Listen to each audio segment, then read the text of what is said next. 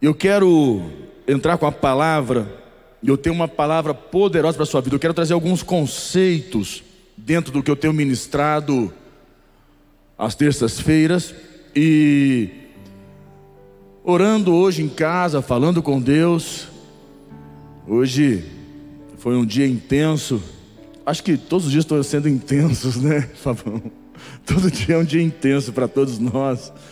E hoje em casa, acordei cedo, fui orar.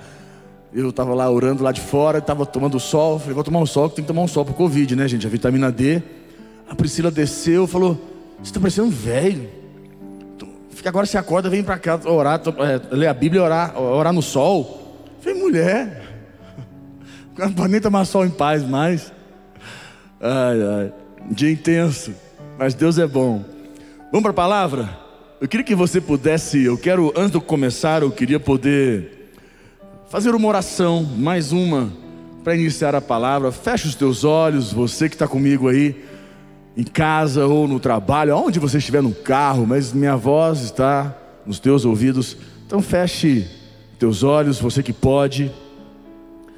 Pai, mais uma vez nós colocamos nossas vidas diante do Senhor. Tu és o nosso Deus. Temos falhas, falhamos, erramos, mas nós temos o poder da cruz.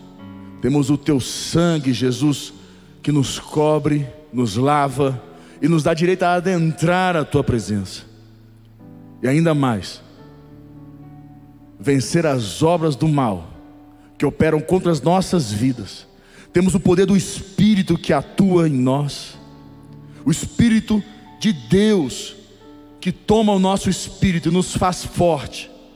Hoje, Senhor, que o Senhor possa fortalecer cada um dos meus irmãos, na sua dor, na sua luta, na sua batalha, que o poder do teu Espírito possa envolver, de maneira sobrenatural, que você possa experimentar uma transformação de Deus na tua vida, em nome de Jesus, amém? Glória a Deus. Igreja, abra comigo 2 Crônicas, capítulo 20, no versículo 15. Abre lá. 2 Crônicas, capítulo 20, no versículo 15. Nós vamos ler aqui o 15, 16, 17. Acho que é suficiente. Então diz assim, deixa eu abrir aqui, fica mais prático, porque ficar olhando para... só um pouquinho. 2 Crônicas 20... 15, está aqui. Diz assim: e disse: dai ouvidos todo, ó Judá, e vós, moradores de Jerusalém, e tu, ó rei Josafá, ao que vos diz o Senhor: não temais, nem vos assusteis por causa desta grande multidão, pois a peleja não é vossa, mas de Deus. Amanhã descereis contra eles. Eis que sobem pela ladeira de Zis. Encontrá-los eis no fim do vale, defronte do deserto de Jeruel. Neste encontro não tereis de pelejar. Tomai posição. Tomai posição. Ficai parados e vede o salvamento que o Senhor vos dará, ó Judá e Jerusalém. Não temais, nem vos assusteis. Amanhã sai-lhes ao encontro, porque o Senhor é convosco. Você pode dizer amém? Deixa eu trazer um contexto muito importante. Deus fala aqui conosco de diversas maneiras. Nesse momento que o rei Josafá estava sendo atacado, certo? Ele estava sendo atacado aqui por o povo, os Meonitas, que eram descendentes, um povo que vinha da tribo dos Amonitas. Então ele vinha, esses Meonitas que vieram contra Josafá, e parece que ele não só veio contra, era uma multidão, não eram poucas pessoas, era algo que era maior, a condição deles, a condição humana, o exército de Josafá não tinha capacidade nenhuma de enfrentar o exército dos Meonitas, os Amonitas no caso. Não tinha capacidade, era impossível, eles iriam perder. E só que havia uma coisa muito importante naquela época: aquele povo servia a Deus, aquele povo era servo de Deus. A Bíblia diz que aquele povo clamou ao Senhor, invocou o nome do Senhor. A Bíblia diz aqui, alguns versículos acima, eu não quero ler para não ter que nós perder tempo, porque nós temos muita coisa para falar aqui. A Bíblia diz que esse povo buscou a Deus, invocou o nome do Senhor e levantaram um clamor. E é importante nós entendermos em alguns momentos. Olha o que ele diz aqui então no versículo 15, eu quero ler novamente. E disse: dai ouvidos todo, ó Judá, e vós moradores de Jerusalém, e tu, ó rei Josafá, ao que vos diz o Senhor. Deus entra e fala: olha, tem uma palavra de Deus para a sua vida. Eu quero dizer algo para você hoje: tem uma palavra de Deus para você hoje. Existe uma palavra de Deus para você hoje. Existe uma pérola, uma palavra poderosa de Deus para transformar a sua vida, para entrar nesta circunstância que você está vivendo, ou melhor, que você possa vir a viver. Existe uma palavra de Deus. Uma delas é: não temais. E ele fala aqui assim, quando ele diz: não temais, nem vos assusteis. Eu gosto dessa colocação que ele fala: nem vos assusteis. Porque o povo, você já viu quando o povo fica assustado? O que acontece quando você fica assustado? Você fica sem reação, sem atitude. Você dá uma paralisada. A tua mente entra meio em curto. E você não consegue raciocinar. Você não consegue pensar direito. Quando você está assustado, você entra numa condição que você não faz nada. Você trava. E Deus fala: não vos assusteis. Não vos assusteis, não fique amedrontado. A palavra que ele diz aqui, assusteis, no original, o conceito dela é estar quebrado, abalado. Imagina uma pessoa abalada. O que é uma pessoa abalada? Uma pessoa sem nenhuma condição de enfrentar qual seja a circunstância. E em muitos momentos das nossas vidas, quando nós nos deparamos com algo que nos abala, a gente não sabe o que fazer. Esquecemos até de Deus. Nos esquecemos até da condição que existe um Deus que pode intervir na nossa história, nas nossas vidas. Mas o abalo traz uma confusão mental. O abalo deixa a pessoa de uma maneira que ela fica sem raciocínio. Eu sei aqui que todos já viveram um momento como esse. Todos aqui já ficaram abalados. Ou você pode estar abalado diante de uma situação. E quando você fica abalado, veio aí, estamos aí num momento assim crucial desta pandemia. Todos estão vendo assim, tá assim, sai da pandemia ou não sai da pandemia, tá na curva ou não tá na curva, tá acabando ou não tá acabando, vai chegar vacina ou não chega vacina, libera ou não libera, sai ou não sai, vai ou não vai, fica ou não fica. E tá nessa condição, então tá assim, tá instável, inseguro, e muitas pessoas perderam muito com isto, e estão perdendo, e muitos ficaram abalados. E quando a pessoa fica abalada, o que acontece? Ela fica improdutiva, travada, bloqueada. E é importante você entender que você tem um Deus diante dessa circunstância. Não permita se abalar, não fique assustado ao ponto que te abale, porque se você se abalar, assustar ao ponto de abalar, Deus não consegue comunicar com você. Deus fala com você e você está assim, como, que? Você fica surdo, a sua mente está confusa. Deus precisa da sua mente, do seu coração, de forma sana, sabe? Tem que estar sã, para que Deus possa falar e você ouvir, e você ter uma direção para a sua vida. Por isso que ele diz: não temeis o que está te abalando, e não fique abalado.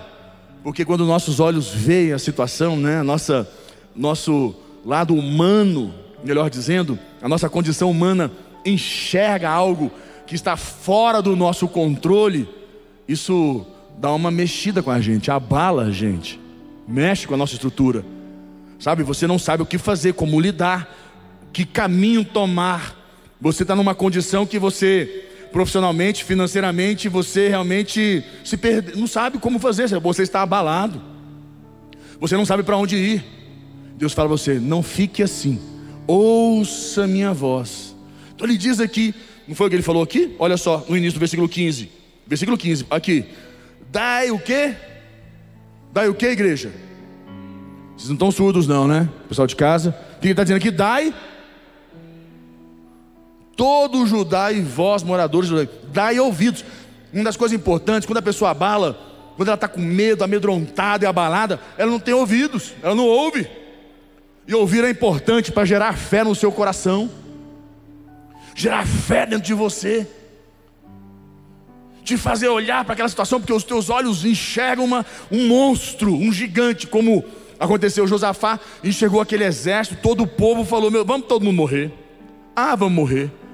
Porque os olhos do homem enxergam de forma natural, mas quando você enxerga pelos olhos da fé, tem um livro do Bispo do Vale aí, muito bom, Olhos da Fé, isso é importante você, Olhos da Alma, é um livro dele, que ele fala sobre isso, você aprender a enxergar, não permitir que nada que te apresente externamente, nada que te venha te opor, ou venha contra você, você observe numa ótica humana, natural, mas você olha pelos olhos da fé. E quando você olha e enxerga pelos olhos da fé, você já enxerga o livramento de Deus, o mover de Deus, que Deus está no controle. Então Deus chegou nesse momento aqui, Deus falou para eles: não temais e não vos assusteis, por causa desta grande multidão. Grande multidão, deveria ser um exército de realmente assustar, né? De abalar. E nós vamos pensar, alguns momentos das nossas vidas realmente nos abalam, nos assustam. Por isso é bom estar debaixo de uma equipe, ter um pastor, ter uma liderança, ter alguém para conversar, que vive o que você vive, para alinhar tua mente, alinhar teu coração, alinhar a sua vida com Deus, para você caminhar no caminho certo. Porque senão você faz o quê? Besteira. Você dá ouvido aos teus sentimentos, dá ouvidos às tuas emoções, ao teu desespero, à tua angústia, e você faz besteira. Aí ele pega aqui e diz assim, versículo 15, então ele fala: não temais nem vos assustei por causa desta grande multidão, pois a peleja não é vossa, mas de... Quem é que vai lutar no nosso lugar? Quem vai lutar no nosso lugar? Vou te dar um conceito muito importante, olha o que ele diz aqui no versículo 16: amanhã descereis contra eles, eis que sobem pela ladeira de Zis, encontrá-lo-eis. Imagina, além de ser um exército gigantesco, você ainda vai de confronto a ele. Sabe aquela situação da tua vida que você está querendo fugir dela, que você não quer enfrentar ela? Pois o Senhor diz para você hoje que você vai enfrentar ela, porque Ele já é com você e Ele vai te dar a vitória sobre ela, mas você precisa enfrentar ela. Está aqui, está dizendo: amanhã descereis contra eles. Amanhã você vai descer contra essa situação financeira da tua vida, contra essa situação no seu casamento, contra essa situação com os teus filhos, contra essa situação na sua empresa, contra essa situação nas tuas emoções. Desce contra ela. Reis que sobem pela ladeira de Zis, e encontrá-lo-eis no fim do vale, defronte do deserto de Jeruel. Vai encontrar com ela. Você precisa encontrar com aquilo que te traz medo, te assusta, te abala, para que você possa enfrentar com a tua fé. Está te assustando, está te abalando, ou vai te assustar ou te abalar quando você vê? Você precisa enfrentar. Para de fugir da sua batalha. Para de fugir. Tem que enfrentar a batalha. E Deus diz: não é sua, eu vou entrar. Aí entra o grande contexto que ele diz aqui no 17, ele fala: neste encontro não tereis de pelejar, batalhar, lutar. Tomai só o quê? Tomai o quê, igreja? Tomai o quê, igreja? Posição. Ficai parados e vede o salvamento que o Senhor vos dará. Aprenda uma coisa, um conceito muito importante para a sua vida: aquilo que não há condição humana de ser vencida, nós temos o poder de Deus. Deus entra. O grande contexto é que nós precisamos aprender a discernir. Esta é uma das pérolas que eu quero dar para você.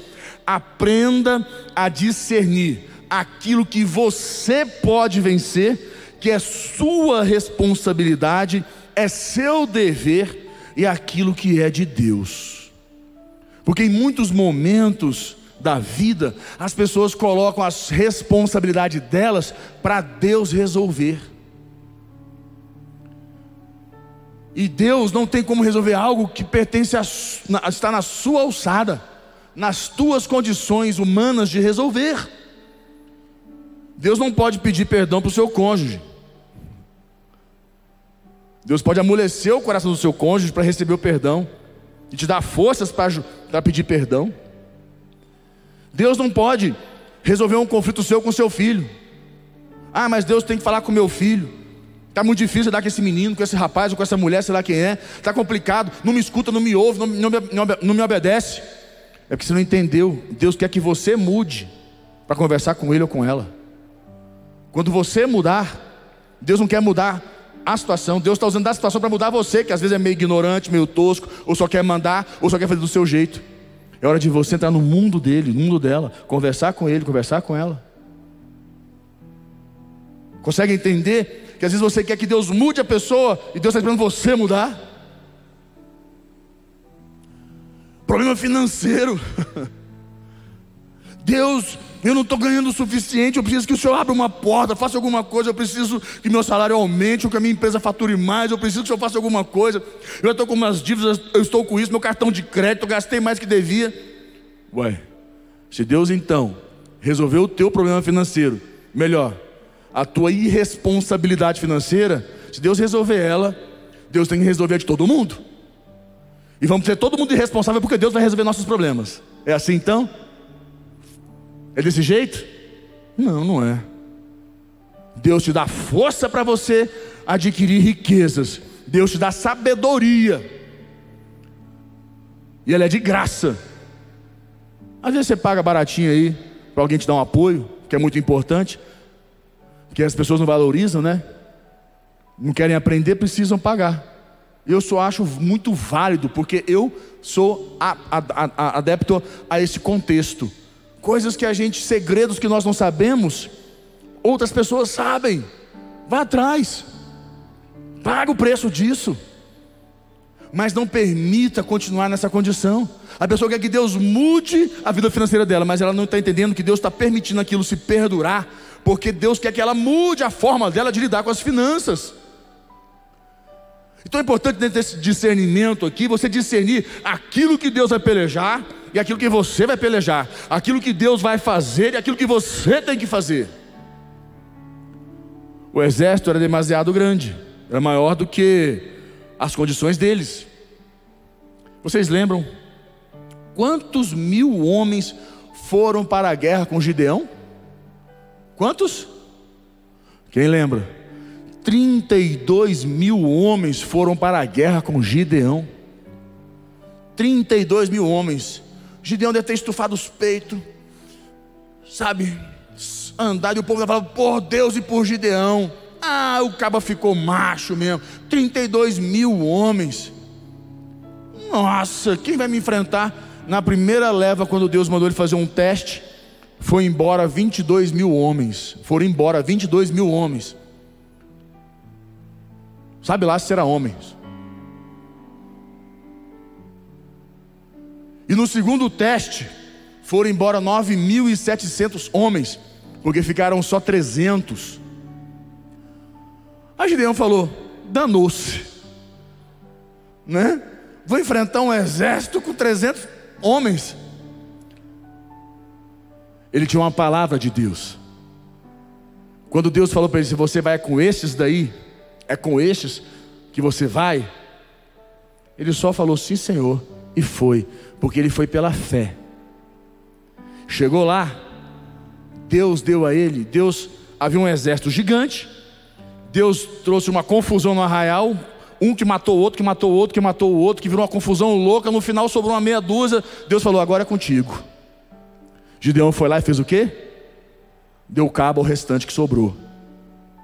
Mas Gideão não falou: não, Senhor, o Senhor matou todos, matou aquilo lá tudo, né? Houve aquela confusão no arraial, agora mata o resto, dá só a vitória. Não. Cada caso, cada situação, cada circunstância, cada momento, Deus age de uma maneira, para cada um, para cada pessoa. Às vezes você fica olhando, ah, porque Deus fez no do fulano assim, por que Deus não faz no meu desse jeito? Porque você não é o fulano.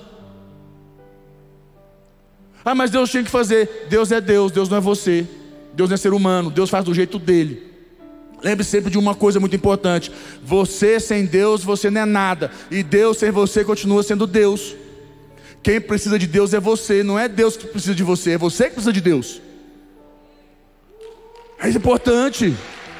Então, nesse contexto aqui, porque as pessoas fazem esse contexto, as pessoas agem na condição humana, natural, e querem que Deus intervenha. Não, Deus, então se o Senhor fez para o fulano, se o Senhor faz para o ciclano, ah, eu lembro de um falar, o Senhor não é o dono do ouro e da prata, então por que o Senhor não me abençoa? Por que o Senhor não abre portas financeiras para mim? Por que adianta te abrir portas financeiras se você não tem capacidade, competências financeiras para estar nessa porta? Não é? A pessoa quer que Deus faça as coisas, aí Deus abre a porta, chega lá, você faz uma melança lascada, ainda fala assim, pô, Deus não me ama, eu sou, a bênção não foi completa. O ser humano é um bicho muito doido, né, gente? O ser humano não é muito normal da cabeça, não. É uma coisa. É importante você aprender a discernir. Fala, amigo, discernimento. Diga mais forte, discernimento. Aprenda a discernir aquilo que é batalha de Deus e aquilo que é a sua batalha.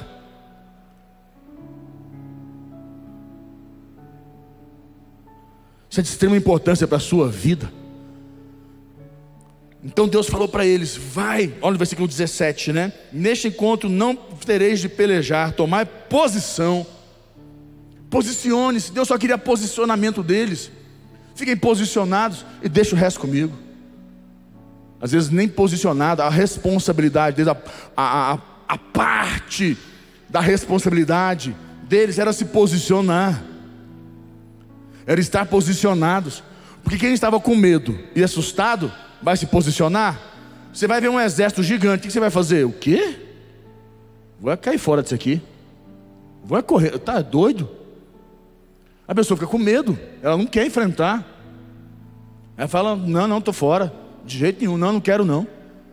Porque abala. Só que Deus falou, posicione-se. Porque você vai lá na fé. Não, Deus me deu a palavra, Deus me deu a palavra, eu vou lá, eu vou enfrentar, porque eu tenho a palavra de Deus.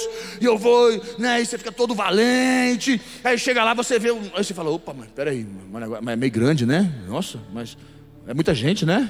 Olha... Rapaz, mas gente demais, né? Você viu aí falando, nossa, muita gente. Não, rapaz, você dá aquela balada, né? Você fica valente. Mas na hora que você vê um negócio, você dá aquela, opa, né? Você dá uma tremida nas bases lá. Eu sei como é que é.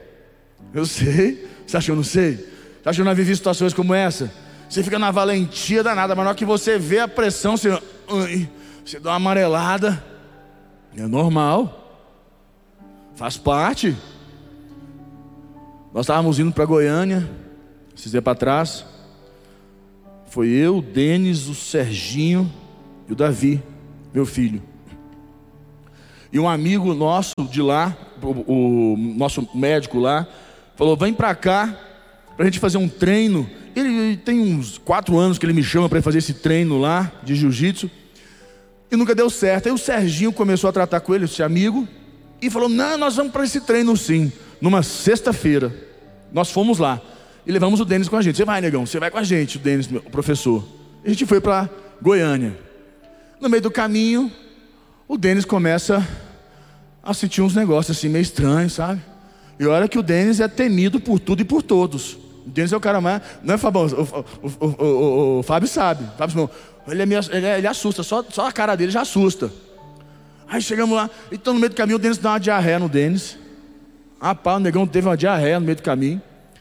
Aí nós começamos a pegar no pé dele. Pô, mas você, logo você. E começamos a pegar no pé dele. Quando foi chegando em Goiânia, 10, que a gente olhou no relógio, eu e o Serginho, com o Davi, a gente rolando de rido. Denis deu uma pressão na gente. Eu falei, meu Deus do céu, esse treino vai estar meio estranho. Começou a dar, porque a gente foi avaliar. Nós fomos olhar as fotos do treino do pessoal. Nós fomos ver lá antes o tamanhozinho das crianças que a gente ia fazer um treino. Aí a gente assustou, falou, rapaz, olha o tamanho desses meninos aqui, rapaz. Parece um homem de 3 cabeças, parece que tem 3 cabeças. Já viu um menino de 3 cabeças? 3 cabeças. os ombros deles desse tamanho. A gente olhou assim, aí foi dando uns negócios na barriga. Aí no final das contas, a gente estava brincando com o Denis, eu e o Serginho também deu um revés 13, nós começamos a passar mal, chegou lá, todo mundo correndo do banheiro, e a gente, os três do banheiro lá morrendo. Ai, calma aí, a gente já entra. Foi meio desesperador. E o Davi ainda foi querer tirar foto da gente lá. Aí a gente saiu do trânsito assim, tá? Porque o negócio, no início, não, a gente vai, a gente tá bem, estamos treinando, estamos no Belá, estamos não sei o quê. Quando a gente foi lá perto, aqueles friozinho na barriga, aquela coisa, sabe, começou. Mas é impressionante, a gente precisa realmente se revestir, né, de uma autoridade que vem dos céus, que a gente aprendeu em Deus. Na hora eu fechei a mente e falei, não aceito esse negócio na minha cabeça. E eu não tenho dúvidas, trazendo aqui a moral da história, que esse pessoal aqui nesse momento chegou lá, não, a gente vai lá, vamos pegar, Deus dá uma palavra, não temeis, não fiqueis assustados, não se abalem. E chegou lá, opa, peraí, mas é gente demais, né? O que Deus diz para eles? 17, neste encontro não tereis de pelejar, tomai posição. A parte deles nessa batalha era se posicionar, ficai parados e vede o salvamento. Aí ele diz, não temais nem vos assusteis, amanhã sai-lhes ao encontro, porque o Senhor é convosco. Deus diz para você, não tema e não se assuste. Vai de confronto com aquilo que está tentando destruir você, que Ele vai te dar a vitória. Posicione-se e Ele te dará a vitória.